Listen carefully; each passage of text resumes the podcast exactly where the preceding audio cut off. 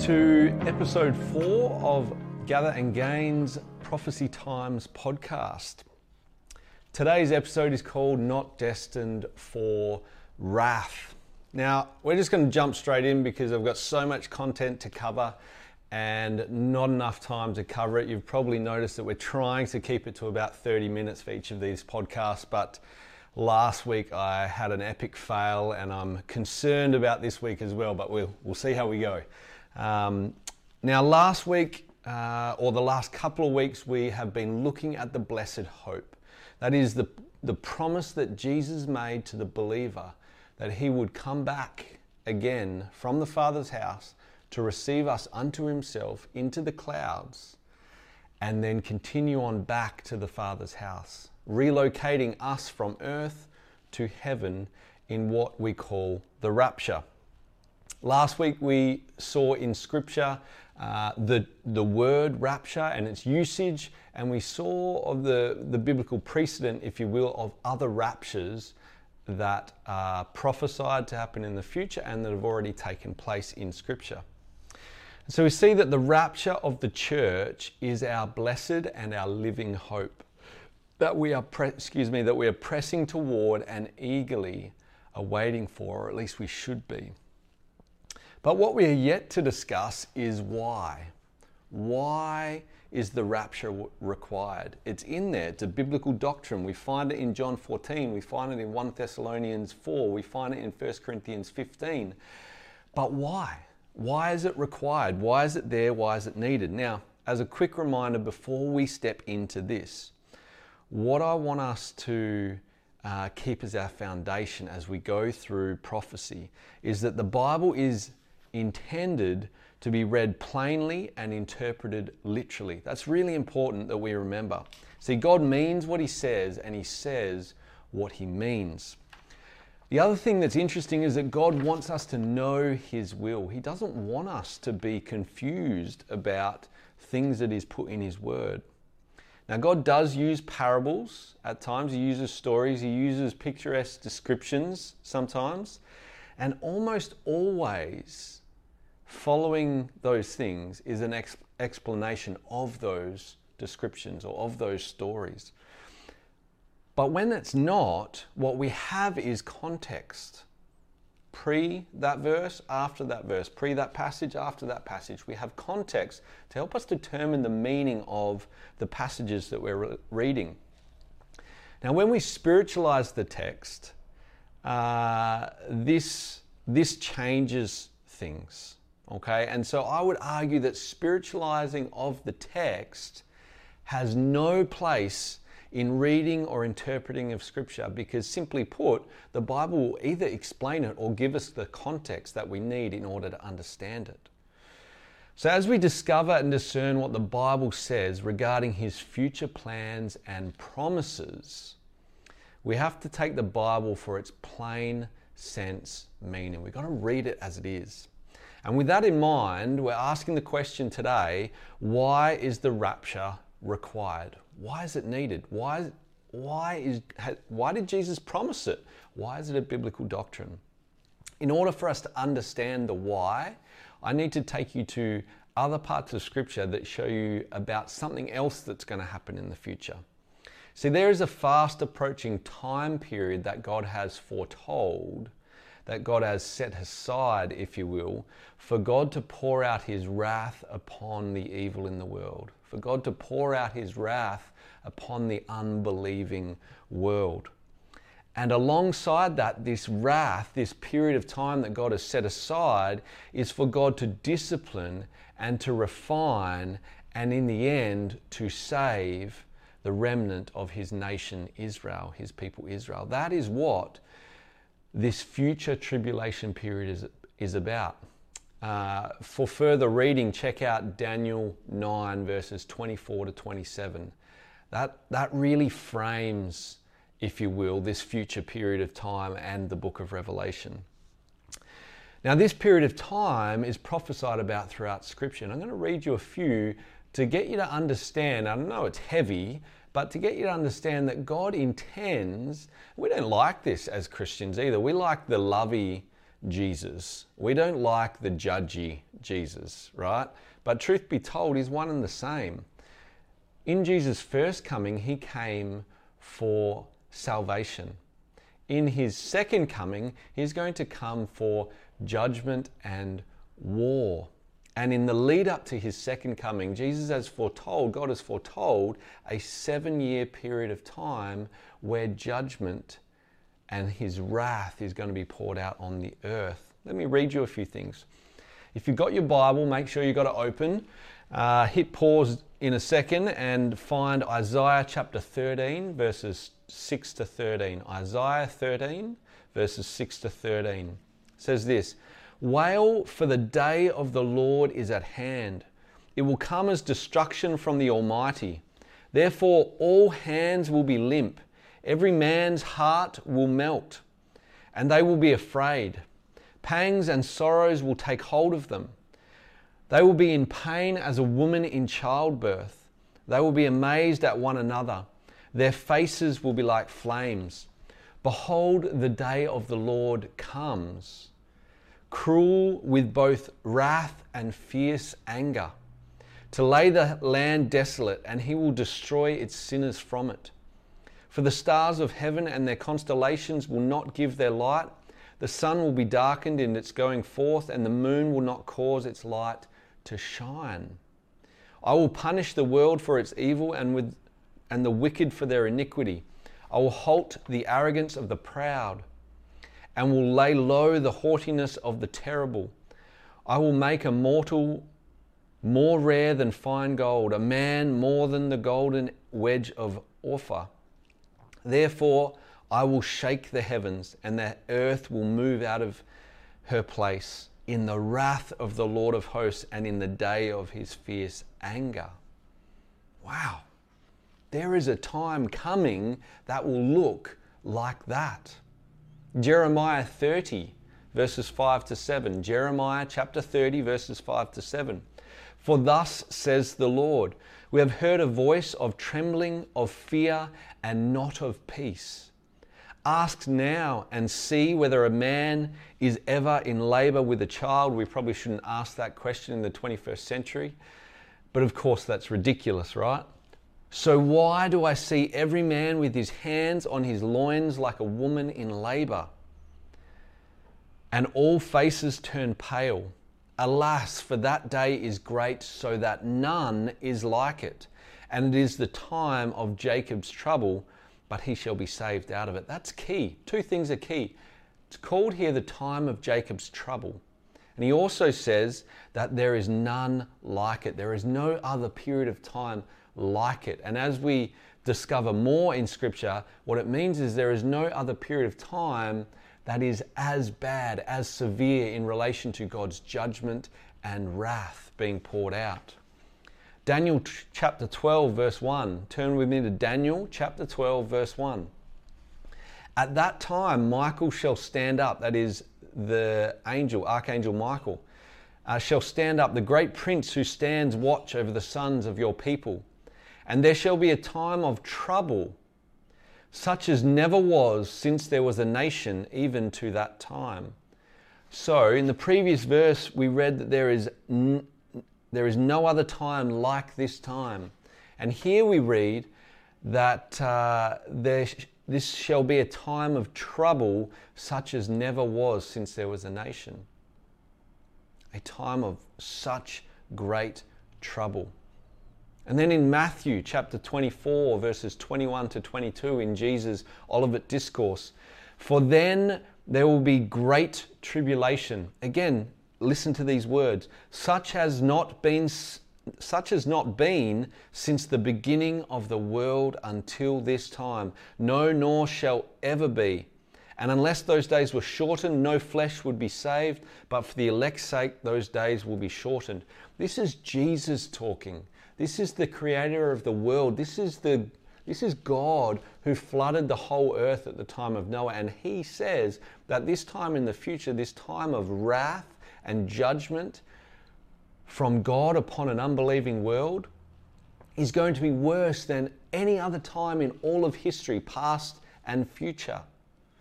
That means it's going to be worse than Noah's flood.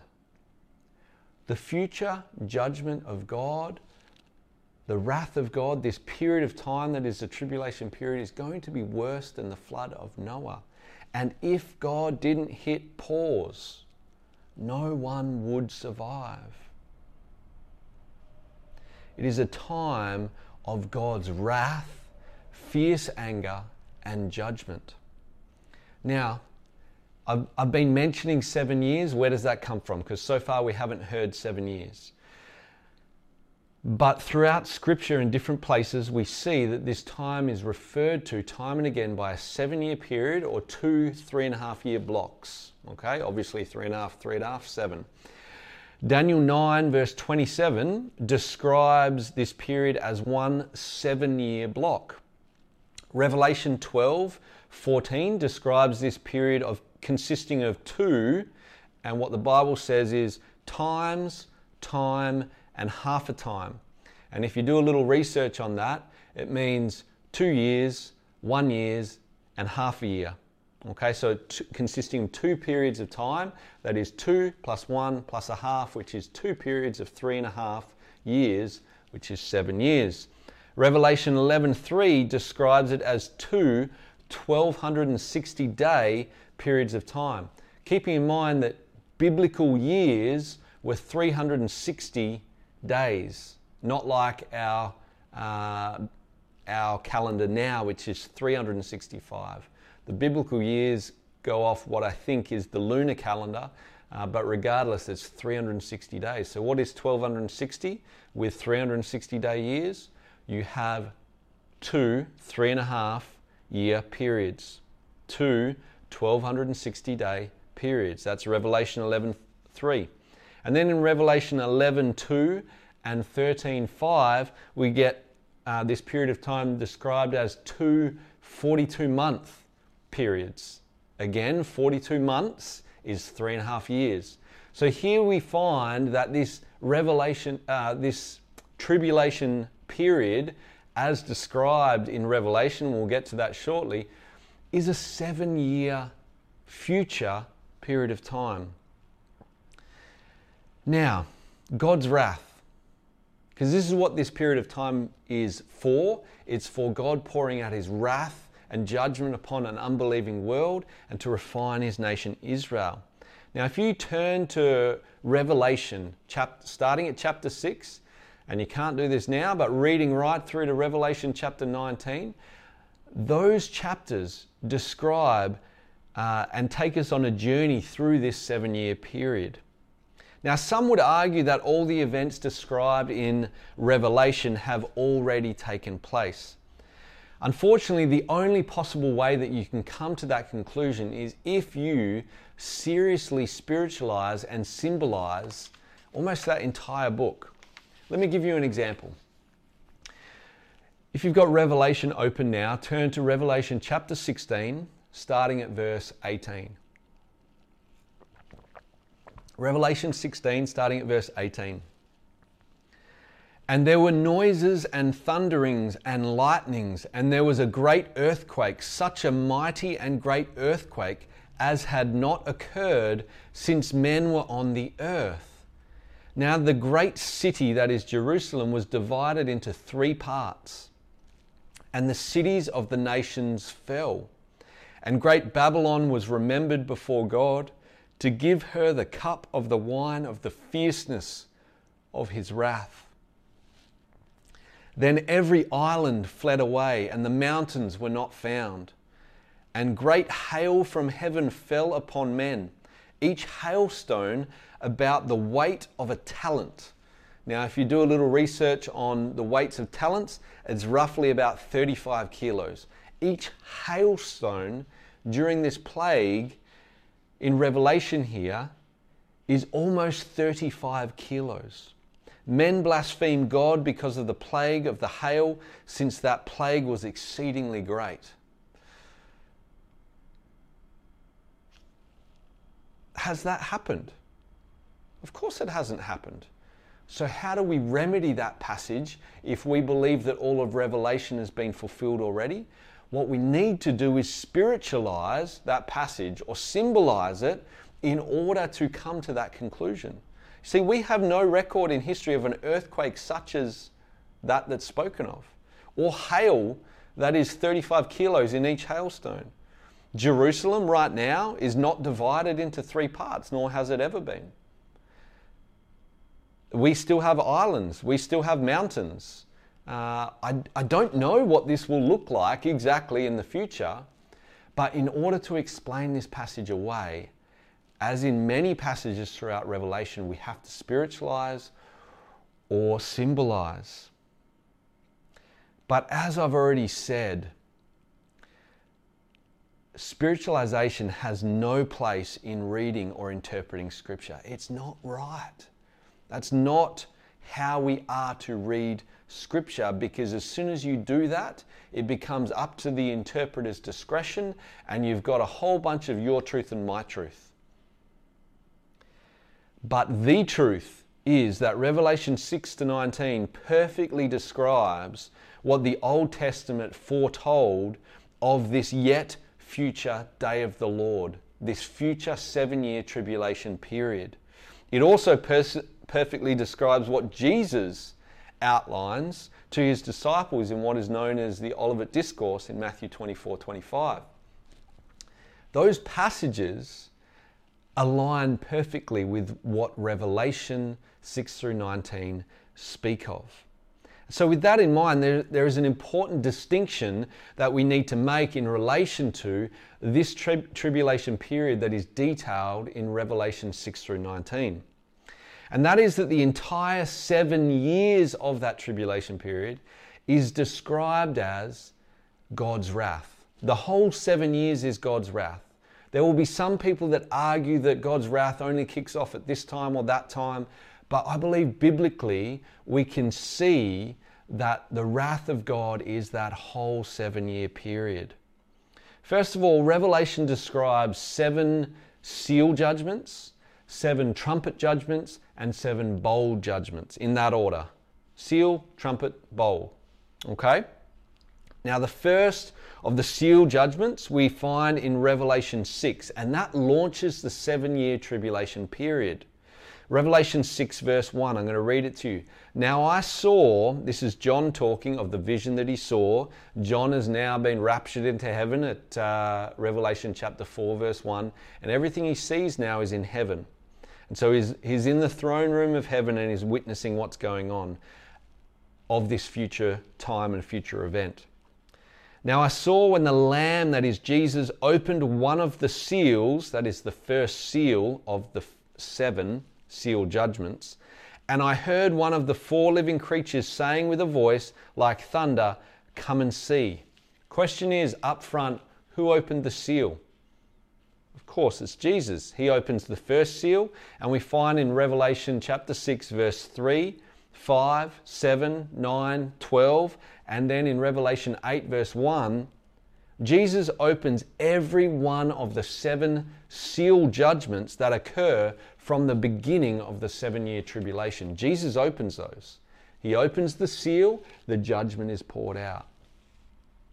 Then we get to the trumpet judgments. The seven angels who blow the trumpets that initiate each of the trumpet judgments are given their trumpets at the throne of God. The implication is that they are given them by God.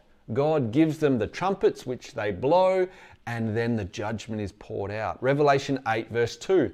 And I saw the seven angels who stand before God, and to them were given seven trumpets.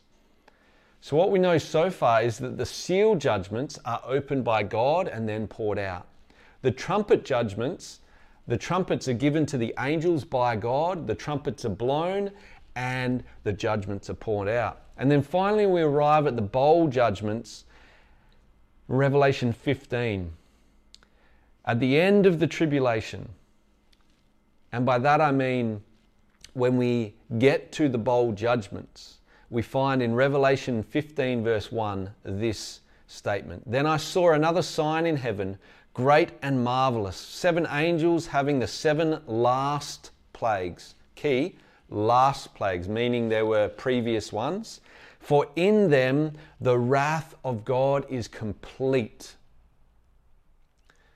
Meaning the wrath of God ends at that point. You see, we get the bowl judgments toward the end of the tribulation period, and they finish the wrath of God. That's not when the wrath starts, they finish the wrath of God. They are the seven last plagues. Okay? The wrath began much earlier. You see, the seal judgments at the beginning of the seven year tribulation period are opened by God. The trumpet judgments are given by the angel, uh, given to the angels by God, and the bowl judgments complete and finish the wrath of God.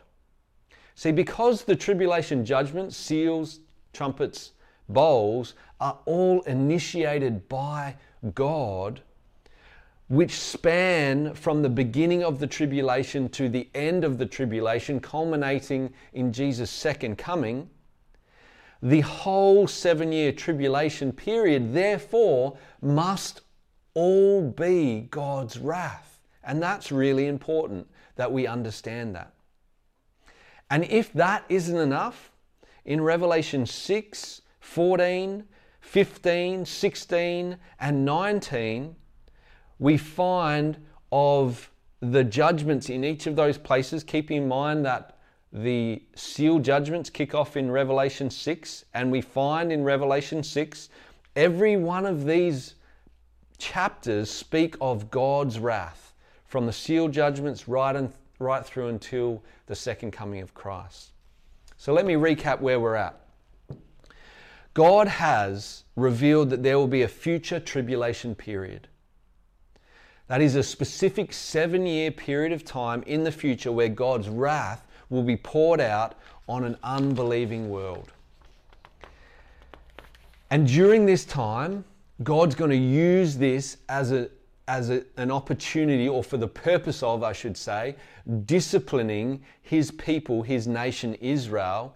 And the discipline is severe you read elsewhere in Scripture that two thirds of all the nation of Israel, that is, all the pe- people in the nation of Israel, will be killed, and only one third will be refined and protected and uh, saved in the end. This seven years will be unlike any time in all of history from the beginning of creation until that time. God's wrath will be so severe more than any other time. And we need to keep in our minds that all seven years biblically is all God's wrath. So how does this how does all of this help us answer the question why is the rapture required? Because this is where we are. We want to understand why the rapture is required. Let me read to you some other verses that I hope will start to tweak your mind as to why the rapture might be required. Isaiah chapter 53, verse 5 to 6. But he was wounded, that is Jesus, for our transgressions. He was bruised for our iniquities. The chastisement for our peace was upon him, and by his stripes we were healed. We are healed. All we like sheep have gone astray. We have turned, and every one to his own way. And the Lord has laid on him the iniquity of us all. God has poured out on him the judgment and the wrath for our sins. Romans 5, verses 8 to 9. But God demonstrates his own love towards us in that while we were still sinners, Christ died for us. Much more than having now been justified by his blood, we shall be saved from wrath through him. Jesus saves us from wrath. 1 Thessalonians 1 9 to 10.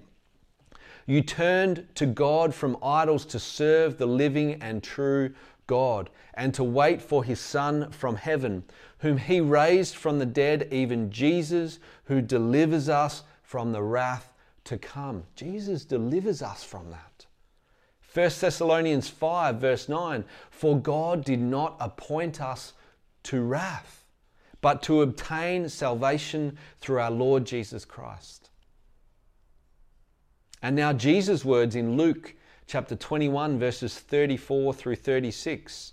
But take heed to yourselves, lest your hearts be weighed down with carousing, drunkenness, and cares of this life, and that day, that is the day of the Lord, come on you unexpectedly. For it will come as a snare on all those who dwell on the face of the whole earth. Watch therefore, this is important. Watch therefore and pray always that you may be counted worthy to escape all these things that will come to pass and to stand before the Son of Man. There will be some people that will escape all these things that come to pass in the day of the Lord. And then finally in Revelation 3, verse 10, because you have kept my command to persevere, I also will keep you from the hour of trial which shall come upon the whole world to test those who dwell on the earth. So if we believe, as the scriptures teach, that Jesus took the wrath of God upon himself on the cross for us. Our sin that is deserved of God's wrath and judgment and ultimately death, Jesus took upon him on the cross. If we believe that, if we believe Scripture when it says that God has not appointed the believer to wrath, that is God's wrath, and that Jesus delivers us from the coming wrath, this will help us to understand why the rapture is required. You See, the rapture is required to remove the believer from experiencing the coming wrath of God. We are not to experience God's wrath. It's not for the believer. That's been poured out upon Jesus on the cross. See, I believe the Bible teaches that believers will be removed from the earth, that is our blessed hope, before God begins to pour out his wrath during the tribulation period. And I believe that if we understand why the rapture is required, that is to be removed and to be um, uh, to not experience the wrath of God, I, th- I believe that this helps us to also know when the rapture will take place, and that is before the seven year tribulation period. But we'll get into more of the when uh, now and in uh, future weeks. But a closing thought I want to leave with you because we're fresh out of time. Some people argue that Christians won't be removed from the earth before the tribulation. They argue that the rapture will occur at a different time, either mid tribulation or post tribulation, after the tribulation. What we know is the tribulation is coming. Seven years of God's wrath, all of it God's wrath is coming. And alongside that truth, that knowledge that there's a future seven year period of God's wrath called the, the tribulation period, we also know that God says in His Word that believers are exempt from the wrath of God. We're not exempt from the wrath of man or the sin of our flesh or the wrath of Satan. We're not exempt from trials and tribulations. We will go through all of that, but we are absolutely exempt from the wrath of God because Jesus took that upon himself on the cross. So, when we put those two things together, if we understand those two things, then we are left with only two options of how those two things can be true. How this wrath is coming and believers are exempt. There's two options. Option one, God removes the church from the earth during that period of time, like God did with Enoch before the flood came at the time of Noah. Or option two, God will divinely protect the church, the believers, through that period of time, like God did with Noah during the flood. Enoch was taken out before the flood, Noah was divinely protected through the flood. Those are our only two options for this future period of time, also. Wrath is coming, believers are exempt, we're either protected through it or removed from it. Let's look at divine protection briefly. If God will divinely protect believers through this tribulation period, then how do we explain the mass casualties of believers that we read about throughout Revelation? Revelation 13 15 said that, says this in relation to the Antichrist. He was granted power to give breath to the image of the beast, that the image of the beast should both speak and cause as many as would not worship the image of the beast to be killed. Those who don't worship the beast and worship God will be killed. Revelation 20, verse 4 Then I saw the souls, and elsewhere we see that it's multitudes. Then I saw the multitudes of souls. I added multitudes to this passage. We find it elsewhere. Then I saw the souls of those who had been beheaded for their witness to Jesus and for the word of God, who had not worshipped the beast or his image and had not received his mark on their forehead or on their hands. Multitudes are going to be killed during the tribulation for worshipping God and not the beast. This doesn't sound like divine protection, and in fact, it's not. Now, I want us to turn to Revelation 3:10 to close. What about removing the church before the tribulation? This is option 2. And I want to use Revelation chapter 3 verse 10 to close here. It says this, "Because you have kept my command to persevere, I also will keep you from the hour of trial which shall come upon the whole world to test those who dwell on the earth. We read this before, but I want to highlight a couple of things. First of all, Jesus could have said to keep you through the hour of trial, like he did Noah. He kept and protected Noah through the flood. But Jesus didn't say that. He said, from.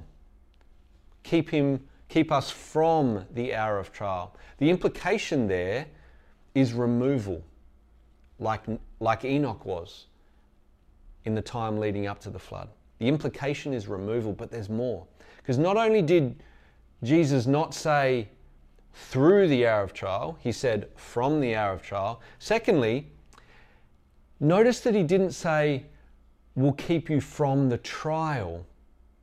If Jesus had in mind just to keep us from the trial, then divine protection might actually fit here for this verse. But he didn't. He said he will keep us from the hour of trial. You see, you cannot be saved from the hour, that is, from the time period of trial, by being any part of it. The only way to be kept from the hour, that is, that period of time of trial, is to keep people from entering that trial. That is the only way to keep people from an entire period of trial is to prevent them from first entering it. And this is why the rapture is required. See, this verse makes no sense if God is going to divinely protect us through the tribulation period. It doesn't make any sense. Because he says here that he will keep us from the time period of the trial. He's going to keep us from that whole time period. The only way he can do that is to prevent us from entering that time period. How will he do that? By removing us, by the blessed hope, by rapturing us, by relocating us from earth to heaven before the commencement of that time period of trial. And this is why the rapture is absolutely required to keep us from the wrath of God. And this also is why the rapture is required before the tribulation period. And we're going to continue to biblically show you that truth time and again over the coming weeks. Thanks for joining our Prophecy Times podcast for another week. Next week, we're going to take a glimpse into heaven and we're going to look at who are the 24 elders. Really looking forward to seeing you next week, Wednesday, 5 p.m. Much love and.